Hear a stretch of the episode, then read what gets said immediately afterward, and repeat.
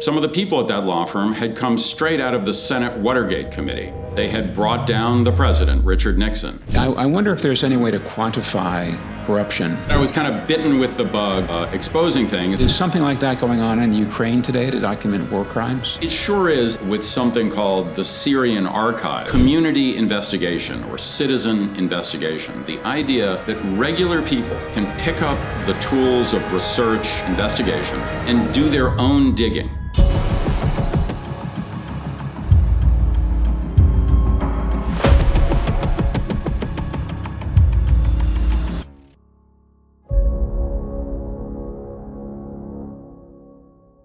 My name is Jay Newman, and welcome to the Undermoney Podcast. I'm a hedge fund manager and author of a political financial thriller called Undermoney. If you're interested in how the world really works, I know you'll enjoy the show because we focus on the intersection of money, corruption, and power. Today, our featured guest is Jim Mintz. Jim is the founder of one of the world's foremost investigations firms and he has now created something called Dig Lab, uh, which is a not for profit aimed at training citizen researchers to unearth and document wrongdoing. Jim, it is such a privilege to have you here. Thank you. Hey, Jay. Good to be here. So, Jim, I'd love it if you would. You, have had such a, a fascinating career. And you started you started when you were a kid because uh, you didn't like the way the world was going. And I think from the time you were 13 years old, you yourself were a digger, wondering how to figure stuff out. Can you take us back that far and then um, fast forward to your career in journalism and then how it led to investigations?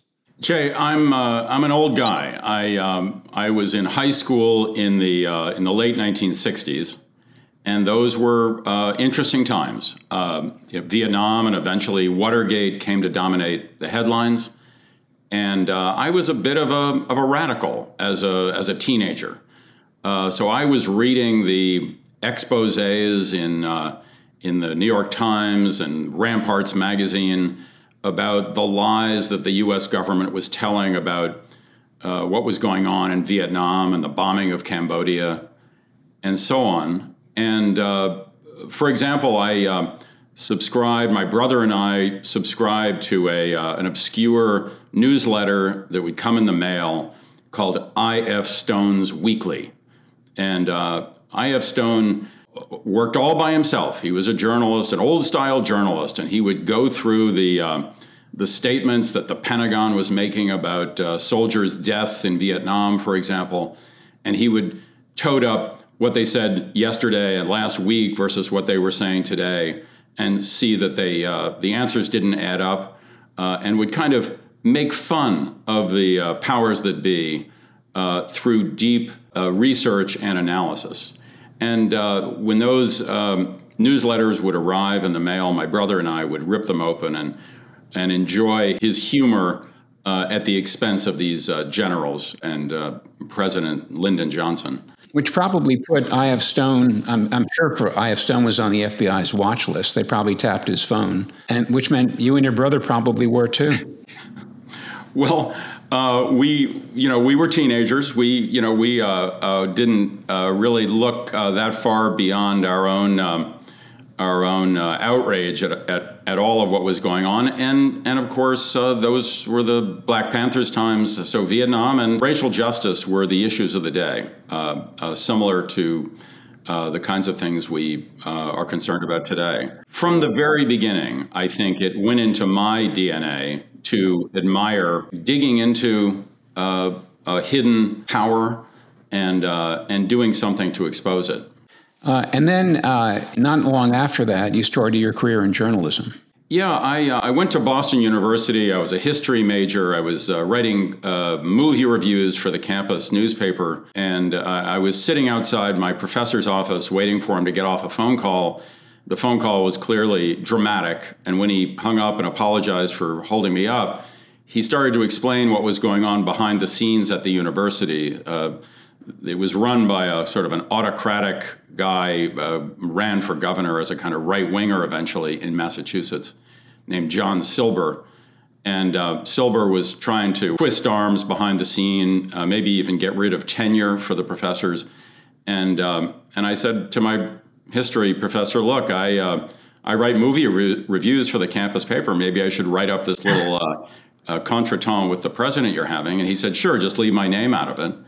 Uh, I did, and it caused a bit of a stir on the campus. The president of the university uh, wrote a, a, public letter uh, saying that I had poisoned the well of academic discourse, a letter that my mother treasured to her dying day.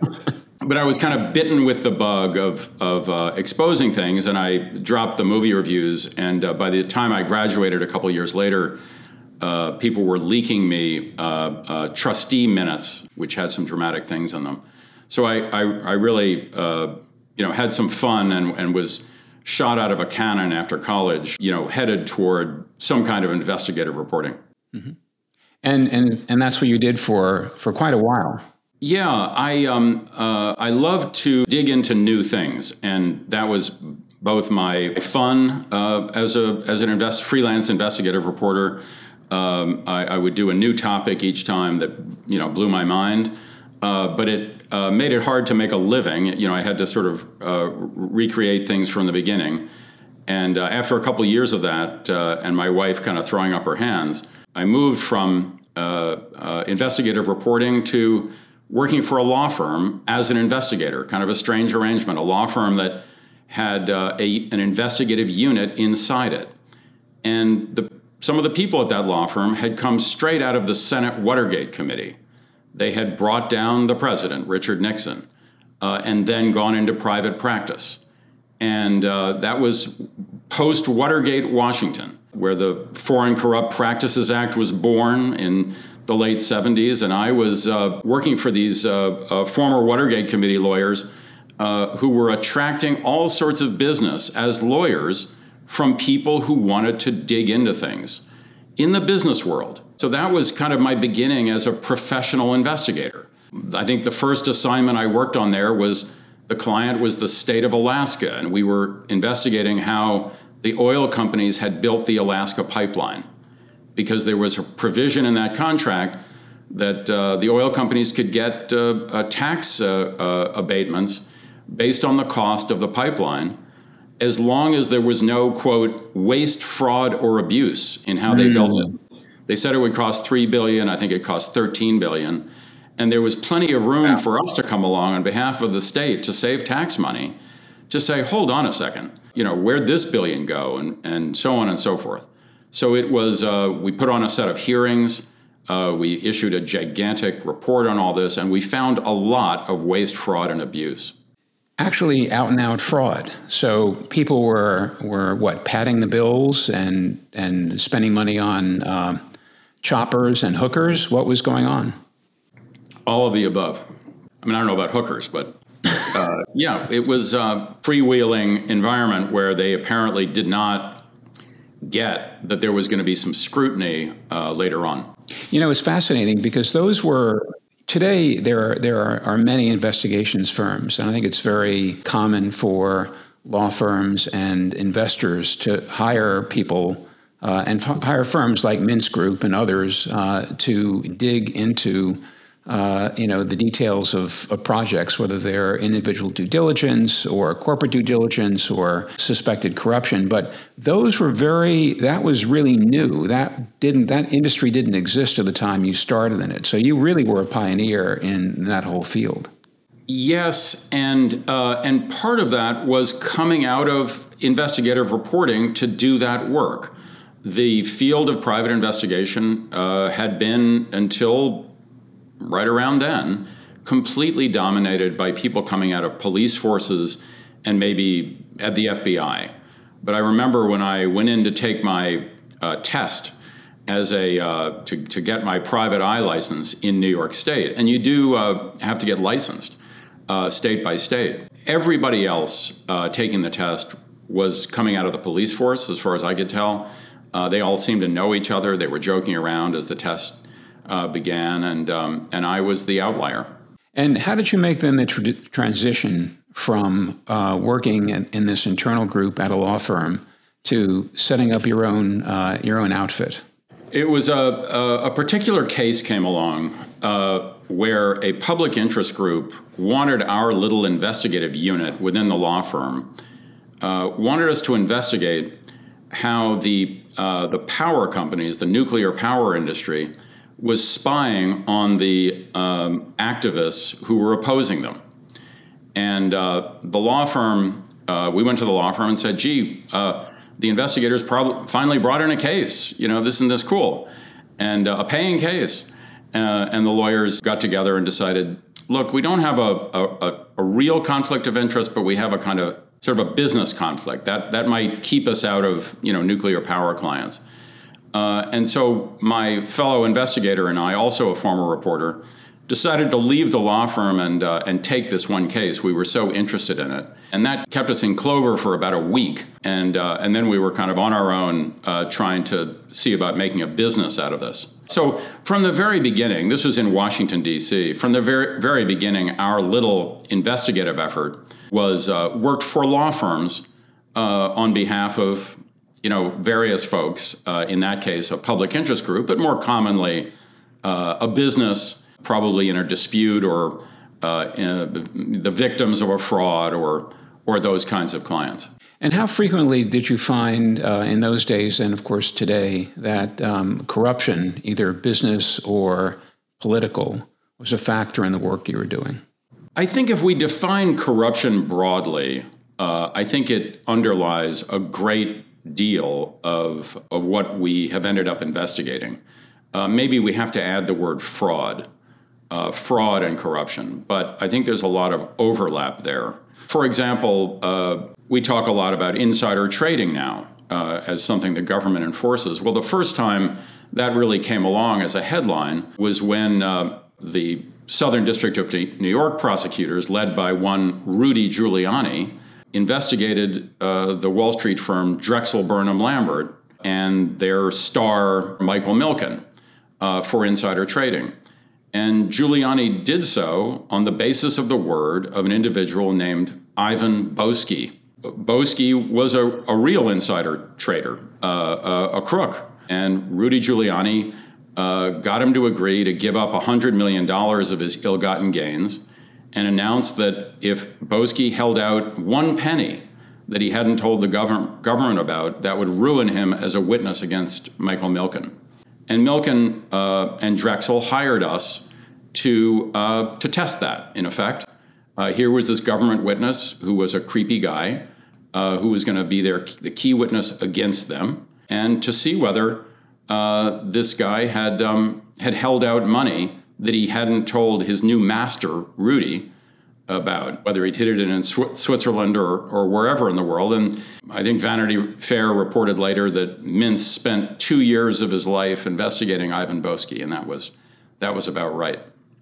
Wow. So uh, it, it's not corruption in the classic sense, but Boesky was, you know, allegedly, uh, I'm not sure about, I even need to say allegedly, uh, paying people off for information with bags of cash. So it certainly had corruption in it. You know, Jim, one of the things that strikes me about your approach, and of course, you've you've now built a firm uh, that uh, has operated in, in offices in 18 countries, and you've operated in 100 countries. Uh, you've got hundreds of employees, but you have you have a very unusual view of the world and of the investigations business, which I think I've heard you refer to as radical transparency, a particular focus and skill at human intelligence. That's something that is kind of rare these days, isn't it? Yeah, I, maybe I borrow the word radical from my early days, Jay, but um, but a, a, more descriptive term for what I what I think works is uh, on the record investigation. That is that the investigator ought to be proud to write an affidavit uh, describing every step uh, he or she took uh, in the investigation. And I, I guess I get this from my journalism background uh, that we shouldn't ought to be doing things that, that would be embarrassing to us or our client uh, or outrageous to the public uh, in the course of doing our uh, investigating. And you're right, that is not a philosophy that seems to be shared by our, our whole industry. There's, for example, uh, hacking going on uh, by one side in litigation against another. I, I, can't think of anything creepier or more embarrassing than, than hacking the lawyers or or others uh, on the other side of a, of a, dispute, a big business dispute that you're having. Yeah, not to mention not to mention criminal. Not to mention, yeah, we're not uh, trying to be Boy Scouts. We're trying to do things that are effective on behalf of of our clients, and we just think that often one needs to uh, gain the cooperation of other human beings, and that the way to do that is to be straight up uh, about uh, what we're digging into and see if we can gain the the sympathy of uh, of this other person. I, will give you an example. We we often work for the victims of fraud, and we're coming along trying to unravel that. Let's say we want to knock on the door of somebody who used to work at a bank where something uh, fraudulent went down. We would uh, argue that the best way to knock on that door is to say exactly who we are and try to gain their sympathy to try to help us. In some cases, there's nothing they can tell us that they might be under all sorts of strictures about uh, se- secrecy or non-disclosure agreements or whatever. But we find that sometimes people, even under those strict rules, can figure out ways to help us mm-hmm. if they appreciate the approach that we've made to them, uh, the sort of the human to human aspects of how you can approach somebody in a situation like that, and look to um, look to guide us through some kind of, you know, secret world that we're trying to get to know on behalf of the victims. What happened here? Which is um, classically what investigative reporters do. That's right. Yeah. You know, Jim, I'm glad you used, I think you used the word game a second ago, and uh, I'm just struck by um, it's it's on. I think it's on the Mintz Group website.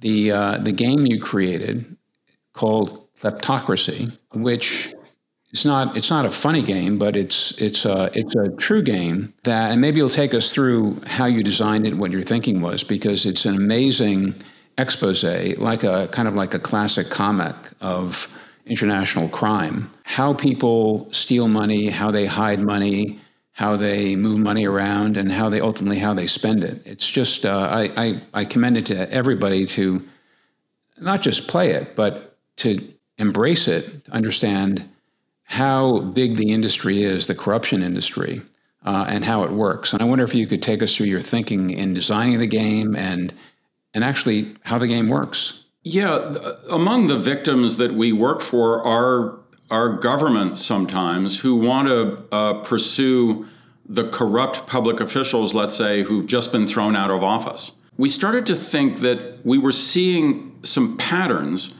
happening over and over. We thought maybe we could do something in the public interest. Maybe we could create some kind of visualization of these patterns we were seeing. So the first thing we did is we decided that we would try to gather together all the examples we could find of the mechanics of how these corrupt officials had hidden the money that they stole and also how they got caught. So uh, we found about 35 cases like that. There is a lot of data out there. For example, the World Bank has a something called the STAR database, where they uh, put on the record, they gather for you all sorts of hearings and uh, indictments and other material that take you into the details of how people hid their dirty money. We put all those 35 examples into a kind of blender and let them spin out what the pattern was. And we found that uh, there are five stages of, of hiding dirty money, and that uh, just every one of these 35 examples uh, fit into that pattern. So we looked at that for a minute and thought, wait a minute, we could make a game out of this. And we did. It's called Kleptocrat. We released it for free in the uh, Apple App Store and and uh, and elsewhere as a kind of a public service, uh, uh saying to whoever wants to play that we think this will help you spot dirty money flowing around and, and help to expose it. You play our game as the bad guy, as the corrupt official, and we thought this would be a way to, to draw you in to the kinds of choices that a corrupt official faces when they have to uh, hide the money and so on. And there are risks and rewards that a once we get you to think like the bad guy, and by the way, all 35 of these were guys that they face um, in in uh, in doing this. For example, uh, uh, every single one of them involved family members and friends and professionals in hiding the money. Well, those people, under certain circumstances, will turn on the wealthy corrupt official and sometimes steal the money themselves or uh, blow the whistle. In many cases, this the millions of dollars that might be, or sometimes hundreds of millions, flowing through the hands of a oh I don't know a fiduciary or somebody who's called upon to sign as a trustee of some Panamanian company or some uh, cousin who's uh, told to take the gold bars through the airport. Not kidding. Sometimes those folks are, are making, you know, uh, bupkis here. They're they're being uh, paid a, a, sort of a wage, uh, but they're aware that uh, that all of this is enriching uh, their cousin or client, and sometimes that puts them in the mood. If we come along later, knock on their door, you know, walk down the beach in the Caymans, knock on their door uh, sometimes uh, people uh, we find are willing to help us, and we put all those kinds of insights into the game. So, w- one thing that, that struck me uh, is that you wouldn't be able to, uh, it's just the tip of the iceberg. The 35 odd cases that the World Bank put up on its uh, STAR website, which is a phenomenal effort, are just the tip of the iceberg. I, I wonder if there's any way to quantify corruption, particularly political corruption and I wonder if you've thought about whether it's more or less prevalent uh, than it was when you started your career. I think it's as prevalent as ever, and that is not a good comment uh, because there has been an enormous movement between uh, seeing the Foreign Corrupt Practices Act passed when I was a youth uh, and now 40 some years later, uh, during which uh, society has done uh, a number of things to try to fight corruption. And I think a number of good things. We could talk about that, but I don't. I don't fool myself that uh, that it, that any of this by uh, investigators for victims or investigative reporters or financial cops or prosecutors or uh, nonprofits have made much difference. And I think to say the, you know, if you argue that the world is less corrupt than it used to be, I, I think you're naive. So if so, what are what what are those good things that have been done, uh, and why don't they work better? Yeah, uh, one way to think about this, I think, is how long it takes for some of this accountability and justice to arrive at, at doing any good. For example, uh, you know, the Obama administration got, uh, I think, uh, 400 and some hundred, 480 million dollars, I think, back that had been stolen by the Nigerian uh, dictator Sani Abacha. And they, of course, issue a press release about that and, and the Sani Abacha case is a bit of a touchstone in the field for, for having a bit of success. But they got that money back 16 years after Sani Abacha died, Jay. Wow.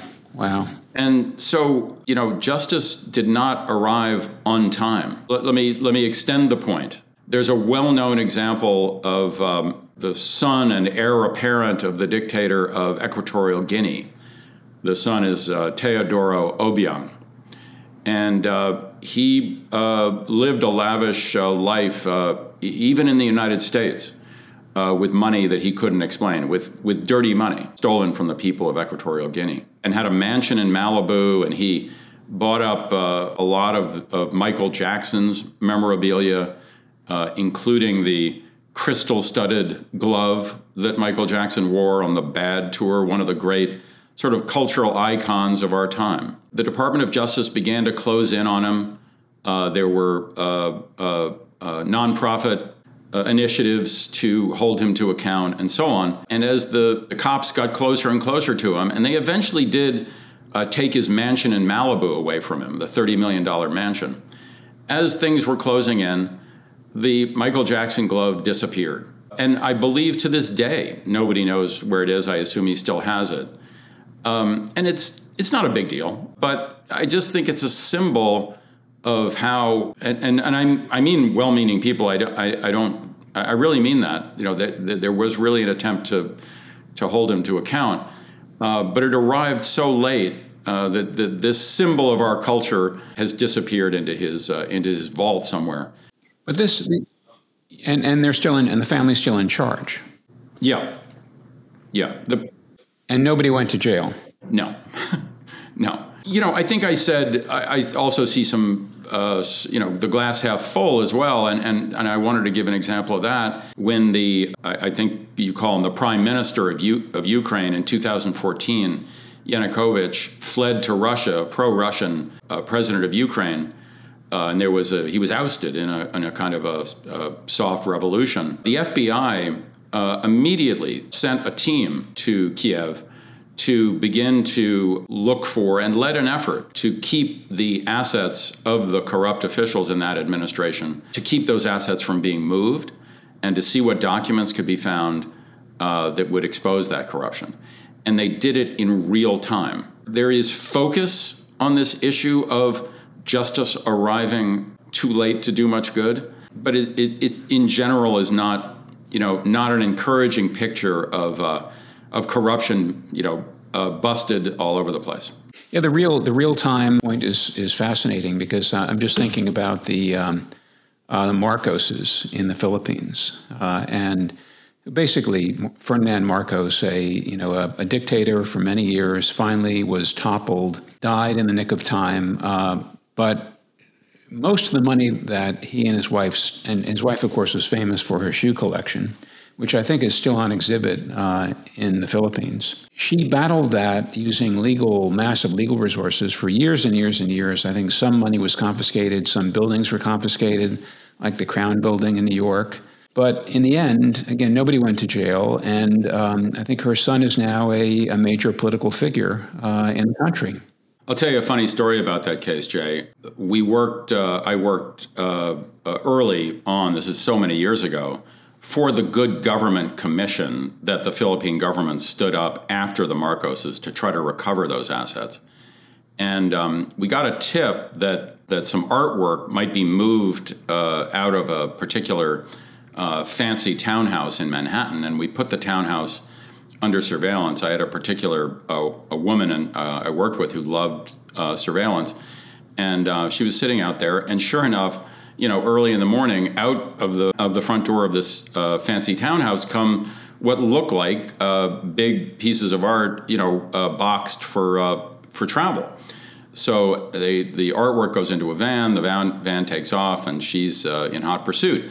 And they went out to JFK Airport. Van pulled up. They took the artwork out. They went up to the counter, and she abandoned her car and ran up and stood right behind him in line. And they said she could hear them saying they were going to Manila. so I guess to rehide the artwork. And she called me at about that point, and I said, "Oh, I'm so sorry, uh, you can't follow them because I, I doubt you brought your passport along this morning when you went on surveillance." And she said, "I always bring my passport on surveillance." And she flew to the Philippines without even a toothbrush, and uh, and kept following them when they landed. Wow, and tracked the art presumably. Yeah, I mean it was all. Uh, uh you know, a, real chase, you know, with with all sorts of uh, wins and losses along the way. You know, it's amazing how much of this. Uh, I'm thinking now of uh, Isabel dos Santos, uh, who uh, another at one point mooted to be the richest woman in Africa, who had all sorts of uh, concessions for industry and telephony and satellite and and oil. She was a darling of the international social set for for a very long time people had to have known that all of her all of her money, every every dollar she was spending at uh, Tramp and Doubles, uh, was stolen. But for the longest time, no one said anything. Yeah, I think we have a right to be cynical about examples like that. But but what, what I'm what I'm heading toward is your your latest project called Dig Lab, and I have to say, when I first saw Dig Lab, I thought, well, he must mean digital lab, right? Because everything is digital these days. But you don't mean that at all. What you mean is actually dig, as in finding information and mining for information. A laboratory for digging into things, we think of it. And uh, the cause that we have taken up with some other nonprofits, uh, investigative reporting groups, and so on, our cause is community investigation or citizen investigation, the idea that regular people can pick up the tools of research and uh, investigation and do their own digging. I've been teaching investigative reporting now. I went back to my roots uh, 15 years ago, and, and I've been teaching at the Columbia Journalism School in their investigative reporting program. And we have 20 or so students every year who graduate with investigative reporting degrees, and they're wonderful. So over the years, my co-teacher and I uh, happens to be from the Philippines and helped to bring down the corrupt in the old days, a woman named Sheila Coronel, uh, a well-known investigative reporter. She and I have graduated a kind of a generation of a couple of hundred investigative uh, reporters. But if you think about it, it's just not enough. There aren't enough reporters in the world. There aren't enough financial cops in the world. And the internet has democratized the tools of digging into things, if you think of it that way. Uh, a lot of the methods we use, or that the financial cops use and prosecutors use, a lot of that is open source. And not only things that, from the internet, but you know, we live in times where every person we know has a t- has a camera on them at all times, a, a cell phone. For the first time ever, you know, where I teach at Columbia, they award the Pulitzer Prizes in journalism out of that building. For the first time last year, the Pulitzer Prize Committee a- awarded a special citation to Darnella Frazier, the teenager who held up her phone at the murder of George Floyd.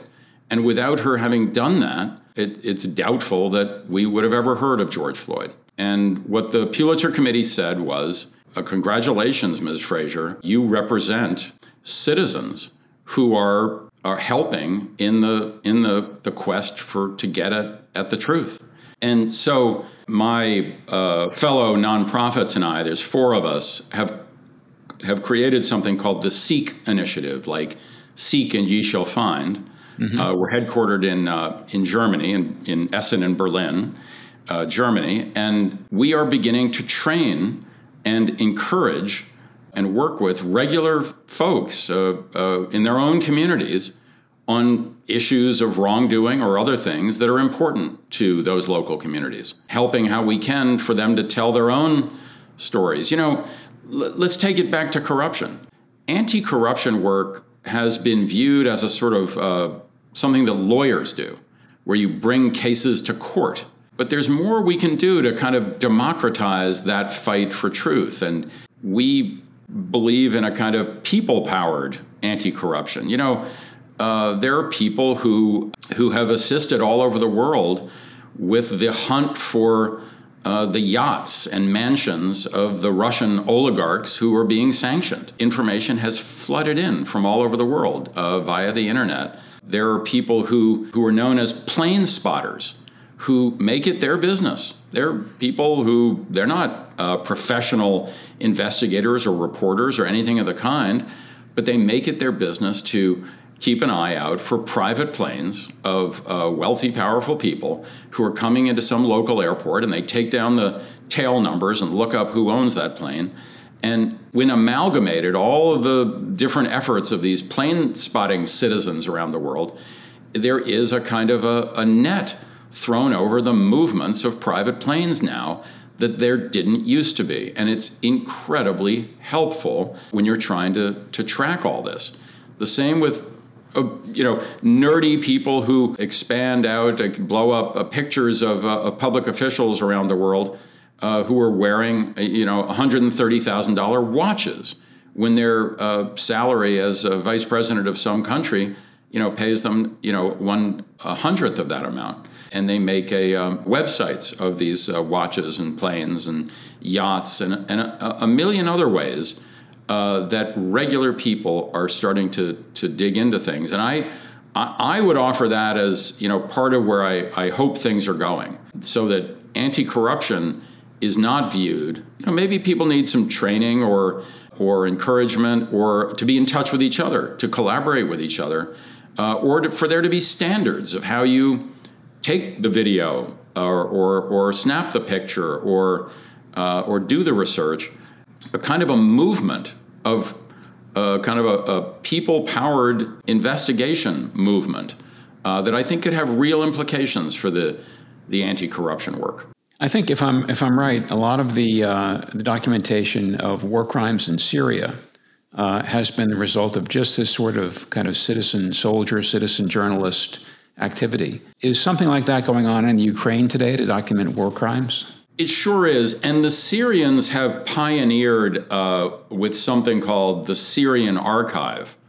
And that word archive has taken on a sort of a people powered definition in recent years, so that there's now a, I believe, a, U- a Ukraine archives and so on. It's aimed at human rights abuses, uh, violations of the Geneva uh, Conventions, and so on.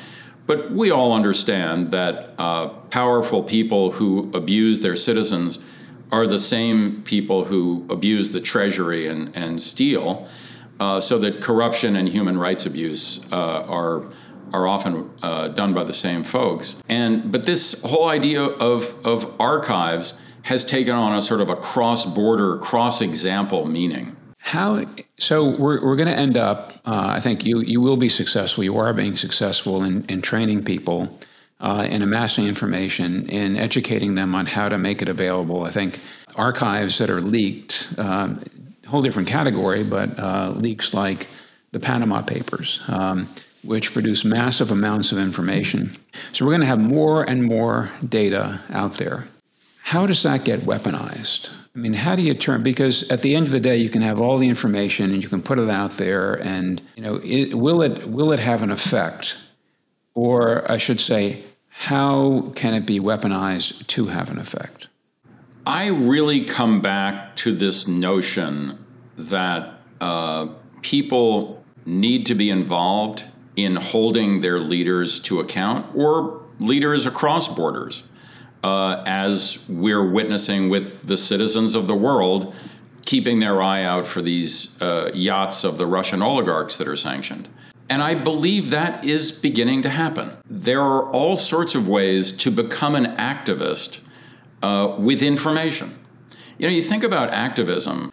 Uh, let's say you care about an issue. Uh, uh your leader's stealing, or you know, your your nurse friend down at the local hospital says these weird uh, masks arrived that don't seem to work, and the, it seems to be an insider deal. They bought these crappy masks, or just something comes in front of you. The the stream behind your house starts to smell bad, and you're like, wait a minute, who who's dumping something in my stream?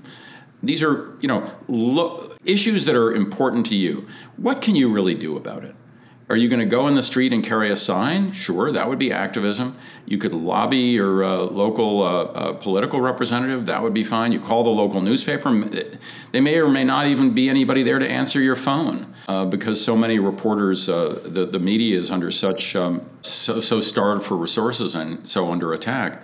Uh, maybe it's time for, for you to do something about it yourself and gather your friends together and see if you can uh, and dig into those issues. So to me, that's how uh, information gets weaponized. You know, the you refer to the Panama Papers, and I and I think those reporters did a terrific job of bringing alive, you know, that this or that public figure had a uh, had an offshore bank account, but people in local places really know who those individuals are, uh, and I think you know that's uh, part of the business that I'm in is uh, you know somebody on the other side of the world wants to do a deal with somebody thousands of miles away, and maybe they don't get it. Maybe the you know the the business doing the deal doesn't get it that this fellow in uh, Peru or Thailand or or Ghana does not have a good reputation locally. Is maybe is even known locally as being corrupt, and might hire a firm like ours to uh, to look into that. So this whole idea that local knowledge is uh, is a powerful and and largely untapped resource, and that the tools of research and uh, and connection uh, have been democratized. If we take advantage of them and coordinate and collaborate, to me that offers some hope for, as you say, you know, weaponizing some of this information that's that's flowing out. So I, I have a call it a thought and a, and a question because we have uh, you know a an enormous industry in this country um, of lawyers who attack public issues. The class action lawyers, um, uh, qui tam lawyers, uh, you know, in, in situations where individual citizens are kind of licensed to pursue um, bad actors and collect uh, a piece of it, like, like the whistleblower industry, which has been a phenomenal, uh, you know, tool for um, outing corruption and outing misbehavior, particularly in the corporate sector. What I'm wondering is internationally, if on the back of all this work that uh, your Dig Lab students are doing, is it is it conceivable to think of grafting on to the current sanctions regime that we've got, particularly in this country and in Europe, a private right of action so that um, Dig Lab teams could say, to, and this is maybe taking you back full circle to where you started at the law firm doing investigations, saying, we've got this file. What we need is we need legal talent, and maybe we need some money. So maybe we add in some uh, hedge funds or investors, uh, and you kind of weaponize the information by uh, uh unleashing the what I call the the dogs of law on a process. Could something like that work? Does anything like that exist today?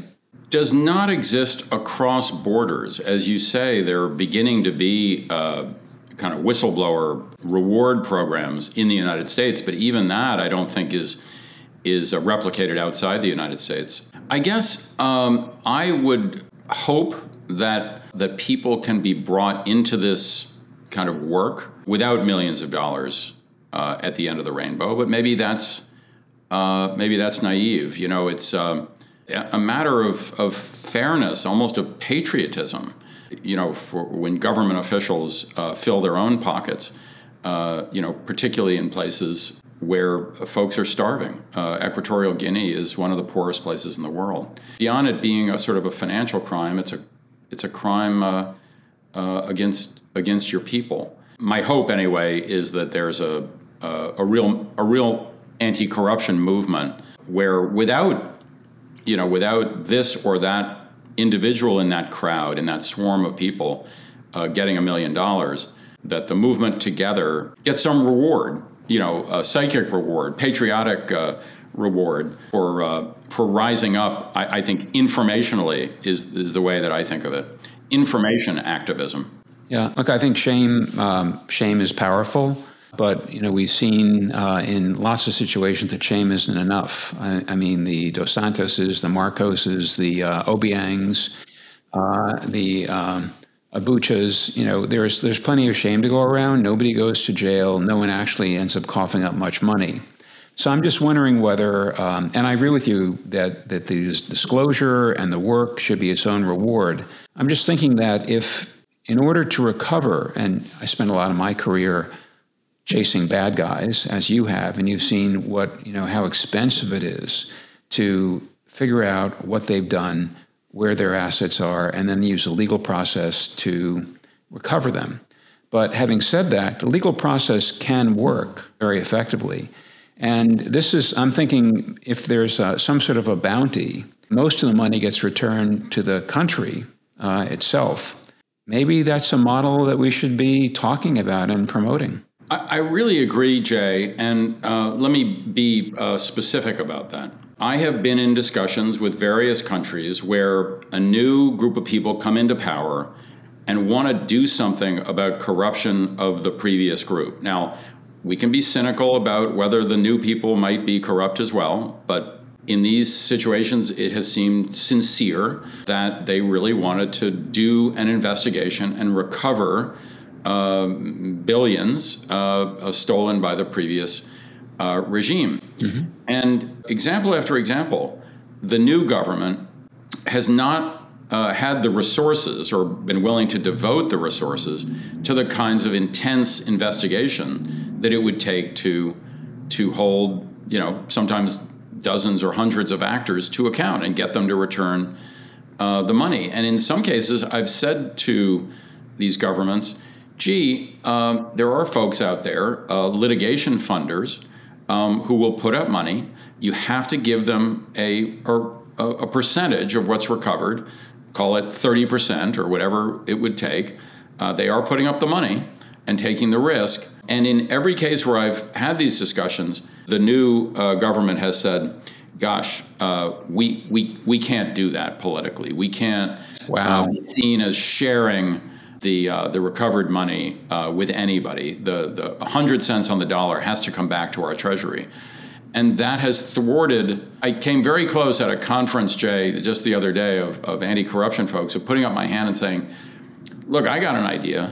What if all of us, all of us advisors to victims in these situations declared it to be a standard practice and a best practice that you're gonna need some funding to do this kind of investigative work.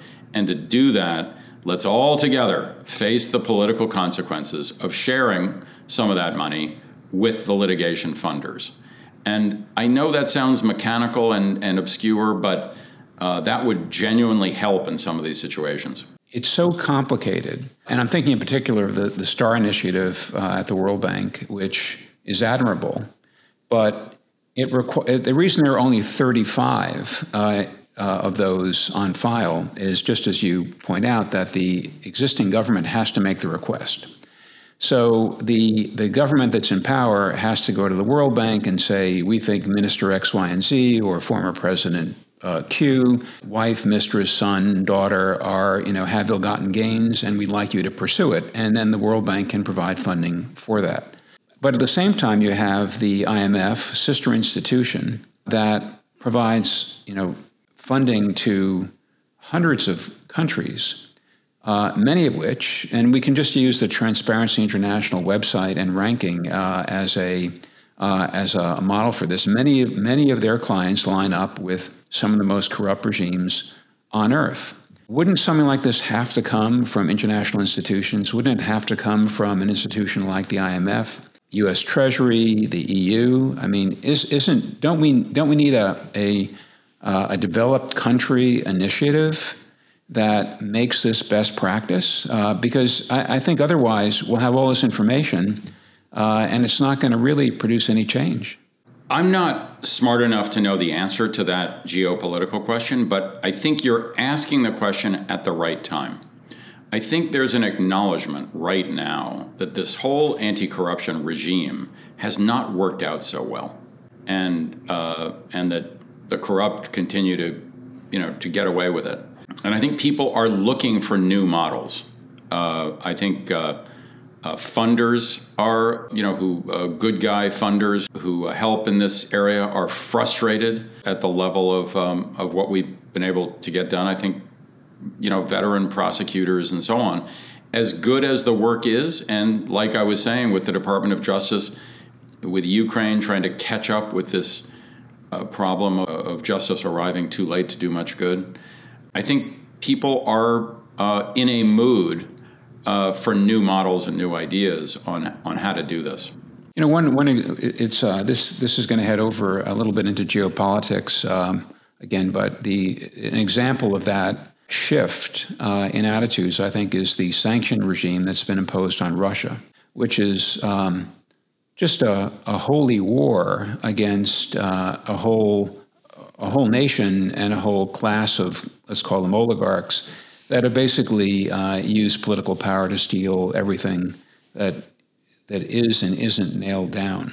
But my, my, my question where I'm headed with that is whether and how sanctions work. Sanctions appear to work very effectively to uh, crush the economies of the sanctioned countries. You can look at uh, North Korea, at Venezuela, at Cuba, and now at Russia. You know, the economy is, uh, is uh, basically blinking uh, steady red. But again, uh, it's the regime, the, the powers that, that are, the Putins, the Kim Jong ils, the Castros, the Maduros, they don't disappear.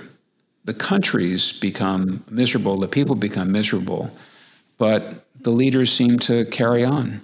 Yeah, and I'll give you an investigative perspective on that on that glum uh, portrayal. It, that the sanctioned do not sit still and take their punishment. They evade the sanctions. And it's kind of a cat and mouse game. I remember um, the, the New York Times years ago exposed how Iran, their uh, shipping uh, agency, had was under uh, uh, heavy sanctions. Uh, you couldn't uh, uh, do business with them. nobody in the world outside Iran could do business with them. And they sold, quote unquote, sold all their ships and brought in all sorts of new people, not Iranians, you know, that they sold their ships to. And then those ships could go off and continue to do what they were doing. But it turned out the New York Times exposed through some really fantastic work, real legwork, that they had sold it to themselves, sold the ships to themselves, and that they still controlled them. And this all happened under the, the eye of the of the sanctions uh, agencies, you know, and and uh, and I, I remember the Times kind of, you know, implying, gee, here the media is doing the work of the of the governments in uh, in showing you the games that these people are playing to evade you. So it it's not done when you put sanctions on. And, and from an investigative point of view, I guess I would make the point that that all of us who investigate, it's helpful for us to kind of work together to the extent we can. We all have different interests: prosecutors, reporters, uh, nonprofits, citizens, et cetera. But we're all digging into wrongdoing, and uh, seems to me we ought to find some ways to to work together. And sanctions is a great example. Yeah, and uh, I'm I'm reminded as you were telling that story of the oil for food program back in the day uh, involving Iran, which was, and you know, there were, it was widely recognized that sanctions were being violated and that money was being stolen. But when the UN investigated, and I think they hired, uh, was it Paul Volcker who ran the investigation? That's right. Uh, and so I'm, I'm morally certain he did the right job and he got to the bottom of it. He but, did. He did a great job. But but the details of that were never were never disclosed. They they kept the details of those reports under wraps. Maybe today that wouldn't happen. But I do think there's an opportunity here to embrace the, uh, and, and I agree with you on the funding. I think lots of not for profits. Um, why wouldn't the Ford Foundation, uh, you know, or the Rockefeller Foundation be supportive of of these kinds of efforts? I mean, all you have to do is look at the, you know, what you're doing in Dig Lab uh, and what Global Witness does in, in their exposés um, to see that you know the money is there. Somebody has, to, but somebody has to actually go after it and get it and return it to the people. And maybe that money is, as you point out, the the countries are wary of using what's at least in theory public money to pay private actors. So maybe that's where the charitable organizations come in and they make donations to prime the pump to get the process going. I'm just, I'm thinking out loud, spitballing here. I agree with you, and I think one problem is that it's it's confusing. This landscape of investigative resources is confusing. You know, Global Witness, as you mentioned, are well known for doing kind of undercover work. Uh, some other group, uh, you know, Bellingcat, uh, a kind of a public interest uh, investigative reporting shop uh, that talk about citizen investigations started by a guy Eliot Higgins who was a stay-at-home dad in in the UK started educating himself about uh, about different kinds of missiles and ended up exposing I think this was their first project exposing that the the Russians had uh, shot down a passenger plane uh, Malaysian Air mm-hmm. such and such and they of course denied it and Bellingcat is famous for showing how they reach these conclusions and, in effect, uh, encouraging their readers to to uh, challenge or, or contradict anything they've put out there. You know, this is how we did it. So I, I love that spirit, that kind of transparent spirit of, uh, of doing it. But, you know, Bellingcat is brilliant at uh, social media uh, investigating and geolocation, looking at things from satellites. Uh, Human Rights Watch is brilliant at interviewing. Uh, there's a group in Brooklyn called Witness that teaches people how to do what Darnella Frazier did to hold up their phones and, uh, and, and, and create evidence. But all of this is really siloed and confusing. Um, and that's kind of the point that we've been trying to make with this Seek initiative. We think there are these 10 sort of pathways that anybody can go down to gather information. And we're trying to put all of that in one place as a kind of big toolbox that might actually make a difference here. Well, and then maybe um, you know we should be talking about how to how to really make it operational, which is um, because there just isn't enough time in the day for all the um, the prosecutors and people in the serious fraud office and the FBI to even even ingest all the information that you're going to be that you are producing in Dig Lab and Bellingcat and others. So I think there's it's um, but maybe we maybe we are at the right um, moment in time and because so much is being disclosed, people will want to see real change uh, for the first time. And maybe that's the combination of your radical transparency, human intelligence, linked with the digital and making data available. Maybe that maybe that linkage is what really can make a change the system. I think you're onto something, Jay. There's so much data out there. Uh, I'll give you an example. In Latin America, there's a tradition in many countries that contracts let by governments, national governments or local governments, that those contracts are published uh, online or references to them are published online. It's a kind of a dusty database that people don't read that much. And we have been training people in Latin America uh, or, and, and Transparency International. We've been joining Transparency in some of these places to train regular folks uh, to dig into the red flags in those contracts, red flags for for uh, corruption. But it, it begins with this fire hose of data that's firing at us uh, that that none of us, no matter what our intentions or or uh, you know how how much our prosecutor's office uh, intends to, that none of us can can can get at at the at the you know the, as I say the red flags contained in that data. You know, it's a very it's a big point you uh, just raised about the transparency of contractual uh, relationships, and I'm thinking about uh, the Chinese and their their belt. We haven't talked about China, which of course is a big topic, no matter what you're talking about. Uh, and the fact that China has this Belt and Road Initiative that uh, involves making loans and investments in 160 countries around the world. In principle, nothing wrong with that, but the, the contracts are typically they have a confidentiality clause. They're, they require secrecy. And it, there was a fascinating, uh, I forget the name of the project, but uh, Anna Gelpern led a, uh, an analysis. Somehow they got a hold of about 100 different contracts entered into by China with different countries and analyzed them. And the, the terms are outrageous. And I think just that disclosure is going to change the dynamic of debt restructurings and maybe the behavior of public officials. I, I, think your basic and central thrust here of transparency is just so critically important. Yeah, the corrupt can't stand um, sunlight. It's what do they say about being the best disinfectant? That's it. Sunlight is the best disinfectant. It's a it's a profound uh, but hard to carry out uh, a piece of advice.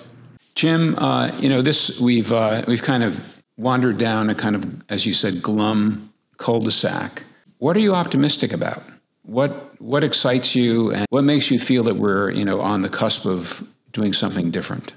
I come back, Jay, to uh, this notion of um, of the the people of the world using the tools that they're using anyway. You know, people are on the internet all day long, all over the world. It spins around in a tight little circle and doesn't really get get you anywhere, whether it's, you know, social media scandals or misinformation or whatever.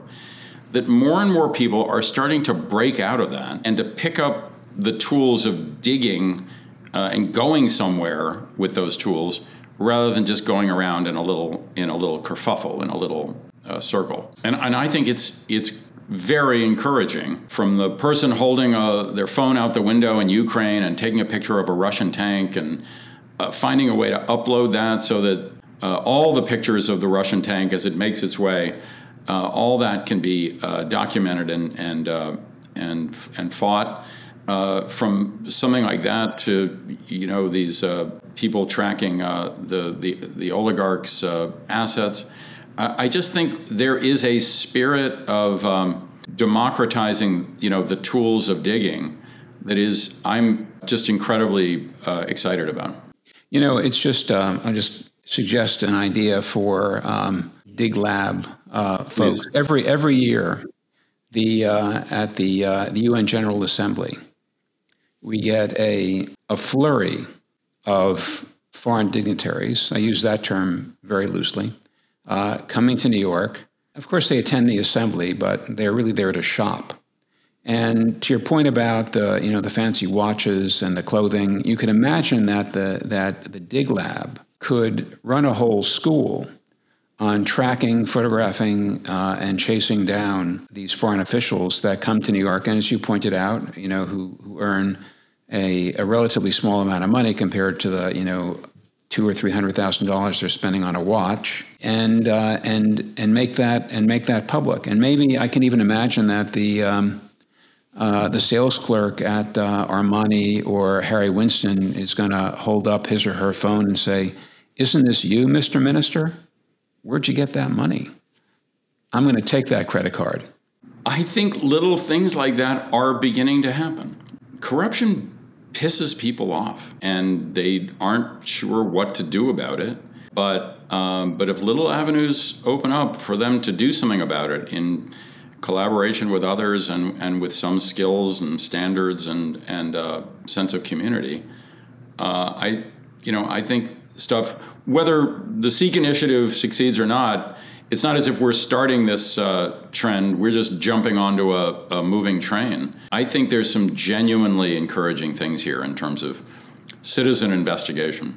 I think I think you're going to have a huge success, and I, I really do think you're onto something, uh, a real change in sentiment and understanding. Um, you know, I, I end where I start, uh, Jay. I, I'm an old guy. I'm retiring from this private investigation world and devoting myself to this kind of public interest work. So we'll see. You know, as as that happens, um, please come back. Let's let's uh, have a new conversation as you enter that new phase. I, thank you, thank you for um, for visiting. It's been it, it's it's been inspiration to me watching you and your career and what you've built uh, and what you're building now. So again, thanks and thanks for Dig Lab and and what you're doing.